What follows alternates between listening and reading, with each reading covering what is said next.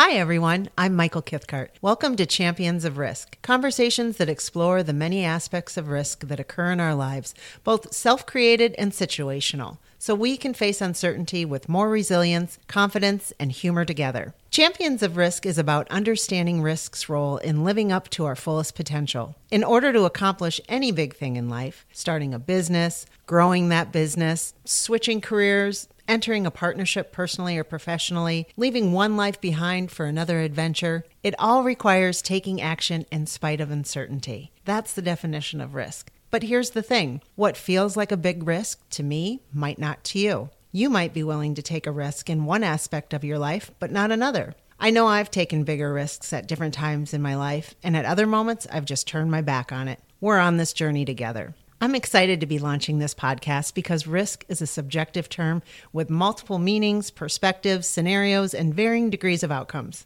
Risk is part of our daily lives. We constantly navigate and make choices around varying degrees of risk. There are consequences in risk, both positive and negative. And there's value in understanding all the aspects of risk. And I think storytelling is the best way to examine the what, why, and how of risk. We're going to explore beyond the definition and hear people's stories on how they've interacted with risk, both successfully and some of the failures, because there's learning in both. Our guests will cover a wide gamut of experiences, professions, perspectives, and we'll hear how we can build our risk muscles to better leap into uncertainty with confidence in whatever bold action or move we want to take. So, why a podcast on risk? Well, I want to applaud, highlight, champion, if you will, the stories of women and men who have mustered up the courage and taken action action to get where they want to go so that we can all see ourselves in their stories. When we learn from each other, it makes us all braver to go after what we truly want in life. So we're digging in and we're finding out what they've learned from taking risks, what they would do differently,